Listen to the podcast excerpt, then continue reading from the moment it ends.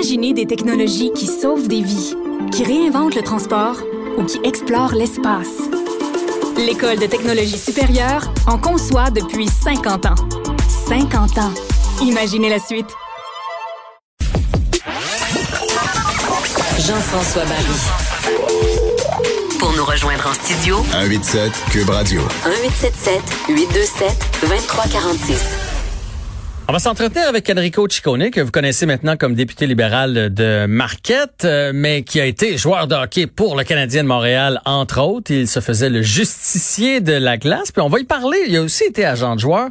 Et on va revenir sur le dossier Mike Ribeiro, euh, dossier qui fait, qui fait rage un peu partout dans les différents médias aujourd'hui, pour avoir son, son point de vue, puis aussi savoir comment ça se fait qu'on a tant de misère à encadrer les jeunes, euh, les jeunes vedettes montantes, euh, particulièrement au hockey, mais dans les autres sports aussi. Bonjour Enrico. Salut Jean-François, mon Dieu, content de te réentendre. Ben oui, ben on a travaillé ensemble il y a longtemps à XM Radio. Exactement, exactement. Ça radio, longtemps. ouais, Radio Satellite. Après ça, on, s'est croisés. Toi, t'es parti euh, de la station Sport et moi, j'arrivais par la suite. Fait qu'on s'est, on s'est manqué là-bas. Mais je continue de te suivre de loin, t'inquiète. Ben merci, merci. C'est très, très valorisant.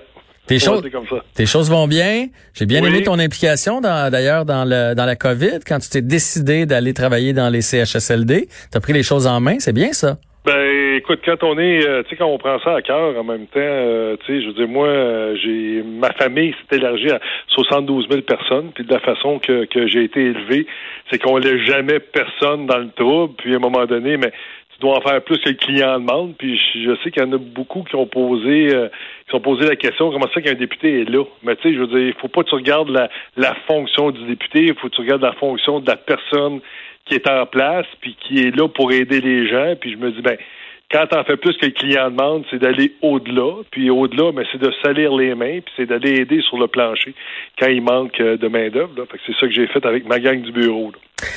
Bon, on va parler de Mike Ribeiro qui, euh, qui est revenu, qui est ressorti. Il l'a avoué lui-même. Ça fait deux ans qu'il est, est sur une dérape. Il a eu du plaisir. Il s'était promis de faire ça. Là, maintenant, il est, il est sobre à, ce qu'il dit. Euh, il sort de désintox. C'est une, c'est une bonne nouvelle. Tu l'as connu, toi, Mike Ribeiro. C'est quand même dans tes années, ça, non? Oui, moi, quand j'ai, euh, quand j'ai fini avec le Canadien de Montréal, lui, il était là. Il était au camp d'entraînement. Euh, c'est un gars que j'ai côtoyé un peu. Là. Euh, ça a été un coéquipier également. On n'a jamais joué ensemble dans la Ligue nationale, mais on était dans l'organisation ensemble. Euh, c'est sûr que c'est un gars qui était rempli de talent. Euh, maintenant, euh, il y a toujours des, des, des, joueurs qui vont prendre une tangente un peu plus, euh, un chemin un peu plus difficile. c'est sûr que un gars comme Mike Ribeiro, puis je pourrais t'en nommer plusieurs, là, des gars qui sont nés avec du talent à revendre, puis puis quand même Mike a quand même eu une belle carrière dans la Ligue nationale, là, mais en même temps avec le talent qu'il avait, souvent, ben on n'est pas capable de reconnaître toutes les belles choses qu'ils ont fait, parce que dans le sport, on dit souvent, Jean-François, t'es es aussi bon que ton dernier match, t'es mm aussi bon de, mhm. de, ta dernière performance, puis ce qui est, je trouve dommage avec Mike, c'est qu'on se rappelle euh, la fin de sa carrière pour vraiment analyser le tout, mais euh, on devrait pas faire ça, mais en même temps, faut comprendre qu'on est tous des êtres humains, puis on prend tous des décisions avec lesquelles avec lesquelles on doit vivre. Puis il faut comprendre aussi qu'un joueur de hockey ou même une athlète, euh, que ce soit homme ou femme, euh, a toujours une famille derrière ça aussi. Et tu sais, moi, j'ai toujours fait donc attention. Avant de passer des commentaires, avant de juger quelqu'un, ben faites attention parce que c'est pas la personne que, que, vous attaquez directement, euh, que vous jugez directement, mais vous jugez également tout son entourage qui eux aussi là, peuvent être affectés grandement. Vite, vite, un matin, là, je, je, je, me suis fait une petite liste. Là. Je suis même pas allé faire de recherche. C'était des noms qui me venaient. Là. Les Costitine, Brandon mm. Pross, Gal Chenyok, Zach Cation, Bobby Ryan, Donald Brashear, Robin Leonard. C'est quoi, le problème? Pourquoi il y a autant de joueurs de hockey qui euh, sombrent dans, la drogue, dans l'alcool, dans le party? C'est parce qu'on leur donne trop d'argent? C'est parce qu'ils deviennent trop populaires? C'est la pression? Qu'est-ce, qu'est-ce qui fait en sorte qu'ils prennent cette tangente-là? Mais là, JS, parce que là, tu m'as nommé des noms qui ont, qui ont pas tous le même problème non plus. Tu, sais, tu parles d'un gars comme Bobby Ryan, tu parles d'un gars comme Robin Leonard qui ont des problèmes mentaux. Là. Euh, un gars comme euh, Bobby Ryan, euh, de la façon qu'il a été élevé, tu connais un peu l'histoire de Bobby Ryan. Tu sais, mm-hmm. je dis, tout le monde a dépassé aussi. L'être humain a dépassé. puis ce qu'ils font aujourd'hui, mais c'est de la façon qu'ils ont été élevés aussi. Fait que, je suis pas prêt à dire que tout le monde, il y en a, c'est des des gars qui ont, qui ont des têtes folles, qui veulent s'amuser, qui ont pas euh, qui ont pas comme priorité euh, leur travail, qui est de jouer au hockey. Mais t'en as d'autres aussi qui ont qui ont eu des problèmes personnels aussi. Fait que moi, je suis pas prêt à mettre ces, ces deux catégories de joueurs de hockey dans la même euh, dans la même euh, tu comprends ce que je Ben veux oui, c'est comme dans c'est comme dans la société, on a tous notre vécu, on a tous euh, no- no- moi j'appelle ça notre euh, notre ADN affectif. On a été élevé de certaines façons, on a ça. je veux dire ça veut pas dire parce que t'es un joueur de hockey que t'as pas eu un père violent ou que t'as pas manqué de nourriture quand t'étais jeune, ou on sait pas ce qu'ils ont Exact. vécu ces gens-là. Exactement. Fait que tu sais ça, faut, faut- toujours se garder euh, une petite gêne, mais en même temps, euh, c'est sûr que du jour au lendemain, quand tu te retrouves avec euh, beaucoup euh, d'argent dans les poches, euh, quand t'as- du jour au lendemain, parce que tu les poches pleines, tu signes un gros contrat, mais automatiquement, tu penses que tu es plus intelligent. Hmm. Tu penses que ça ça n'a pas de fin, ça va durer toujours. C'est pour ça que euh, ceux qui t'entourent, faut qu'ils deviennent les personnes les plus importantes. Quand je parle de ceux qui t'entourent, c'est ton entraîneur, c'est ton organisation, c'est ton agent. Puis malheureusement, Jean-François, dans le monde des agents, euh, on n'a pas toujours à cœur le bien-être de l'être humain, mais bien qui peut nous apporter au bout. Puis c'est ça qui, c'est ça que je trouve dommage, moi. Puis c'est, ça que je trouve que j'ai vu dans mon euh, dans mon parcours de, de, de joueur. Puis après, comme euh, parcours de, de, représentant des joueurs également. Là. Ouais, mais d'ailleurs, ça, c'est ça. Bon, les agents sont là. là. Je comprends qu'il y en a qui prennent l'argent puis que la carrière du joueur dure 4 ans ou 10 ans, ils s'en foutent. Là. Je comprends qu'il y a des mauvais agents, mais je pense que la plupart ont à cœur que la carrière dure le plus longtemps. Il y a aussi les coéquipiers. Quand tu vois quelqu'un comme comme Mike Mike Ribeiro, là, mettons, qui est ça dérape, là, il n'y a pas un coéquipier ou son agent qui peut... Parce que je comprends que si le, le coach le prend de travers, ça c'est autre chose, mais un coéquipier ou son agent qui, le- qui, s'assoit avec puis qui fait Hey, réalises-tu ce que tu es en train de faire? Ça se fait pas, ça, à travers les joueurs, à travers les agents dans la ligue? Ah, c'est sûr, ça, c'est sûr que ça se fait. Puis je vais dire une chose, où c'est plus euh, où c'est plus pesant puis plus poignant pour un joueur de hockey, là, c'est pas les commentaires de ton agent, c'est pas les commentaires de ton entraîneur, euh, c'est pas les commentaires de ton assistant entraîneur, c'est vraiment les commentaires de tes pairs. Quand tu vas recevoir une critique d'un joueur de ton équipe, ça, ça fait mal. Ça Mm. fait vraiment mal. Puis souvent, puis écoute, à toutes les années, là, il y a combien de fois j'ai pris un gars par la main, je dis on va aller souper. Voici, là, tu t'en vas dans le fossé complètement, tu dois faire attention. Puis tu sais, tu peux faire le travail, puis tu n'as pas le choix de faire le travail. Moi, je toujours, ça, c'est comme un citoyen qui voit un crime ou qui voit quelque chose, une personne qui a besoin d'aide. Tu sais, C'est ta responsabilité, c'est ton devoir d'arrêter puis d'aider cette personne-là. Euh, dans le hockey, c'est exactement la même chose. T'en as qui vont qui vont s'occuper de ces affaires, puis ils vont laisser les autres euh, euh, se, se planter. Mais moi, je ne suis pas capable de faire ça. Puis il y a d'autres joueurs aussi qui l'ont fait. Mais en même temps, Jean-François, quelqu'un qui veut pas s'aider, là, Ouais. quelqu'un qui veut pas s'aider, tu peux pas l'aider.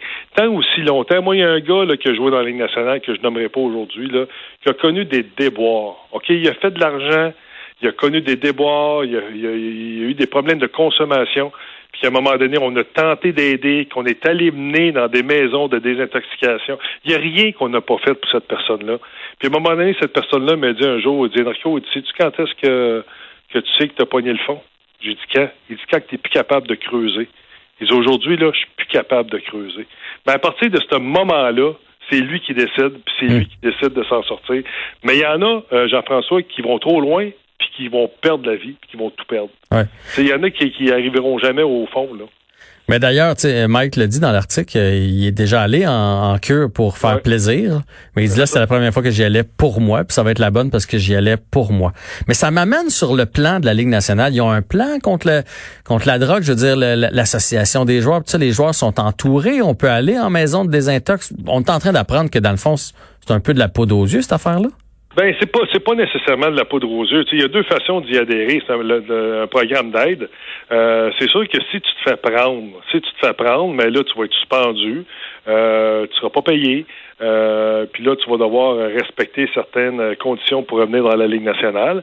Mais il y a le, sur la base volontaire aussi. Là. Tu sais, un joueur qui connaît des déboires, qui a de la difficulté puis qui veut s'en sortir, il peut lui-même faire appel au programme.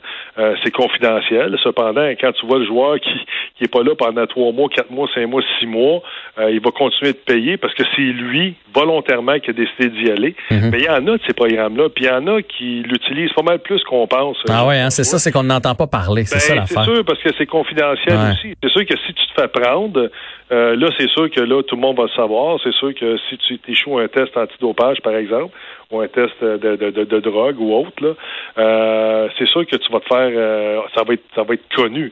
Moi, j'ai joué avec Bob Probert. Bob Probert était testé, je pense que c'était 14 fois par mois. Tu sais, lui, il s'est fait prendre tellement souvent à Chicago, 14 fois par mois, on venait le tester, là. Fait que c'est sûr et certain que lui, il a été vraiment, là, clean, clean, clean le temps qu'il a joué, parce que quand même, il avait signé un gros contrat avec les, avec les, Blackhawks de Chicago, puis euh, ça allait bien ses affaires, mais en même temps, c'est, c'est la même situation. Sauf que la saison est terminée, parce que moi, quand je lisais ce matin euh, Mike Ribeiro, je me dis, oh boy, c'est exactement ce que Bob a fait. Là. Aussitôt que ça a été terminé, qu'il n'y avait plus de tests, qu'il n'y avait plus de suivi, qu'il n'y avait plus d'horaire, qu'il n'y avait plus de routine, c'est là qu'il a dérapé. Puis Ouais. on, on sait ce qui est arrivé avec Bob. Oui, oui, totalement. Euh, tu as été agent, tu as été, t'as été joueur, donc tu en as vu, tu connais un peu, quand tu es agent, des fois tu connais un peu le portefeuille des, des, des, des joueurs de hockey. Euh, Est-ce qu'il y a des joueurs, parce que moi je lisais ça quand, quand, quand, quand j'ai lu Mike Ribeiro, ce que je me suis dit, c'est, hey, il doit en avoir flobé de l'argent. Fait que, t'en as-tu vu beaucoup des joueurs qui ont fait euh, 25, 30 millions dans leur vie, puis qu'après leur carrière, il leur restait pas tant d'argent dans leur poche? Ben moi j'ai vu qu'il restait absolument rien dans leur poche là. Tu sais, je veux dire, euh, c'est sûr qu'on les joueurs vont prendre des décisions, puis euh, vont se lancer en business durant leur carrière. Puis ça, c'est peut-être la pire chose à faire là, c'est parce que t'es pas capable de surveiller, t'es pas capable de voir ce qui se passe sur le terrain. Tu donnes vraiment le plein contrôle à quelqu'un d'autre, un partenaire, un ami. Parce que quand on est dans la Ligue nationale, ça fuse de tous côtés. Là. Il y a toujours une bonne affaire. Ils veulent t'avoir comme investisseur. Hmm. Euh, Il y en a que ça a fonctionné, mais il y en a qui se sont fait laver littéralement. Là. Puis on n'est pas obligé d'aller bien loin à l'extérieur du Québec pour savoir qu'il y a des joueurs qui se sont fait prendre pas à peu près, puis aujourd'hui, ils se retrouvent du jour au lendemain, puis que les créanciers cognent à ta porte, puis, puis ils se retrouvent avec plus rien. Là. Euh, ça, ça arrive, mais en même temps, euh, il faut être capable d'être bien entouré aussi. Euh, moi, je sais bien que l'agent que j'avais euh, voulait pas que j'investisse le temps que je jouais au hockey. Et si tu veux te lancer en business, tu vas attendre après ta carrière. Fais très attention. Ça peut être ton dernier contrat. Voici ton budget euh, par année. Puis euh, toutes les transactions que tu vas faire, mais c'est toi qui vas les faire. C'est toi qui vas tu vas aller voir la banque si tu as besoin d'une hypothèque, tu vas payer tes billes, tu vas faire tes chèques, parce qu'aujourd'hui, Jean-François, c'est terrible, là, mais moi, je connais des joueurs qui ont pris leur retraite aujourd'hui, sont pas capables de faire un chèque, Ouais, je me suis sont fait compter capables- ça sont aussi. pas capables d'aller à la banque, sont pas capables de payer leur, leur compte. Pourquoi? Parce que tu as l'agent qui est là, puis qui dit Inquiète-toi pas, occupe toute ta carrière de hockey. Là. Moi, je vais m'occuper du reste. Hum. Je vais tout payer tes billes, je vais te négocier des hypothèques si tu en as besoin d'une. Euh, je vais te. Tu as besoin d'un prêt pour une auto. Euh, Aujourd'hui, les, les salaires, les gars, j'espère qu'ils n'ont plus besoin de prêt pour des autos, mais c'était comme ça avant. Fait qu'ils s'occupent de tout, Jean-François. Pourquoi ils s'occupent de tout? Parce que le jeune, quand il prend, pas le, le jeune, là, quand il prend sa retraite, le joueur de hockey, qu'est-ce que tu penses de qui il a encore besoin après sa carrière? Ben, il a encore besoin de son agent. Ouais. Il faut qu'il paye encore. Tu sais, fait qu'on les garde dans cette ignorance-là qui, moi, me trouve, je trouve ça to- totalement ça, c'est dégueulasse. scandaleux. Ben moi, quand je travaillais avec des joueurs, Jean-François, les jeunes d'un jeune âge, là, euh, ils voulaient s'acheter une voiture, je dis viens-t'en, on y va ensemble. Bon, parfait. Tu y montrais la vie. Ben oui, c'est comme ça que ça fonctionne. Voici, tu veux un prêt, ben voici, regarde, on va négocier ton prêt, on va aller voir des, des institutions financières, on va leur demander des banques, on va chercher le meilleur prêt, c'est toi qui vas signer, fais le chèque. Tu as besoin d'une hypothèque, parfait, on va appeler ensemble, appelle, voici à telle place, tu vas négocier ton hypothèque, voici les paiements que tu as à faire tant par mois. Pourquoi? Parce que tu l'apprends. Mais moi, mon agent me l'a appris, ça. Fait que quand j'ai été terminé, mais j'avais pas besoin de lui, puis j'étais capable de m'occuper de mes affaires. Aujourd'hui, là, il y a des gars de 40, 45, 50 ans qui sont même pas capables de faire un chèque, qui ont encore besoin de leur agent pour, pour payer leur bill. Puis là, ils ont des familles, ces enfants-là, là. Ça n'a pas de bon sens, là. Hey, mais c'est la première fois que j'entends ça, puis c'est, Ouais. que, que les agents volontairement en montent pas trop, comme ça, ils vont continuer de payer par la suite. Enrico, tu, tu fais Ouais. partie des joueurs de hockey qui ont bien tourné par la suite. Je te, je te félicite pour tout ce que tu fais. Continue ton bon travail, puis euh, si on a à parler euh, hockey, euh, commotion, jeunes dans le sport, ben je te relâche un coup de fil pendant l'été. Ça fait plaisir, mais tout le mérite revient à mon père et à ma mère qui m'ont bien élevé, euh, Jean-François. L'encadrement, ça y fait pour beaucoup, puis l'encadrement d'un jeune sportif, c'est pas juste le sport, c'est d'y montrer la vie aussi en même temps. Exact. Ben, merci beaucoup. Un grand plaisir. Enrico Bon Ciccone, Merci. beaucoup, merci. Enrico Ciccone, député libéral de Marquette, et vous le savez, là, il est porte-parole de l'opposition officielle en matière de sport et de loisirs.